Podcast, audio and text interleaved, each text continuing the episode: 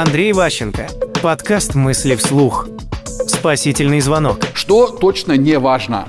На собеседовании всем плевать на ваше ораторское мастерство. Если вас не принимают на работу э, диктором на телевидении или на радио, ваше умение говорить не имеет никакого значения. Это плюс, это хороший бонус, но это не главный критерий, по которому вас берут или не берут на работу. Допустим, главному бухгалтеру может быть нужна хорошая речь, а просто бухгалтеру и лучше и не надо.